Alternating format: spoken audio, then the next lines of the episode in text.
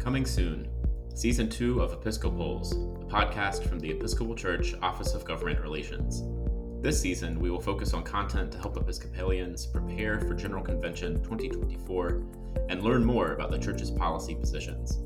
Using our Policy for Action resource, we will explore past resolutions of General Convention and share how we have and continue to implement them.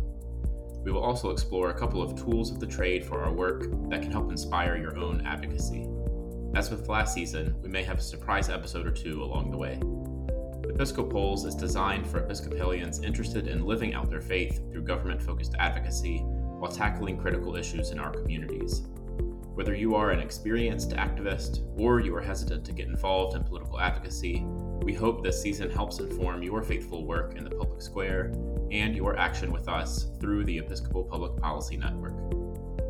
Visit us at www.episcopalchurch.org/ogr and subscribe to Episco-Pols today on your favorite podcast platform.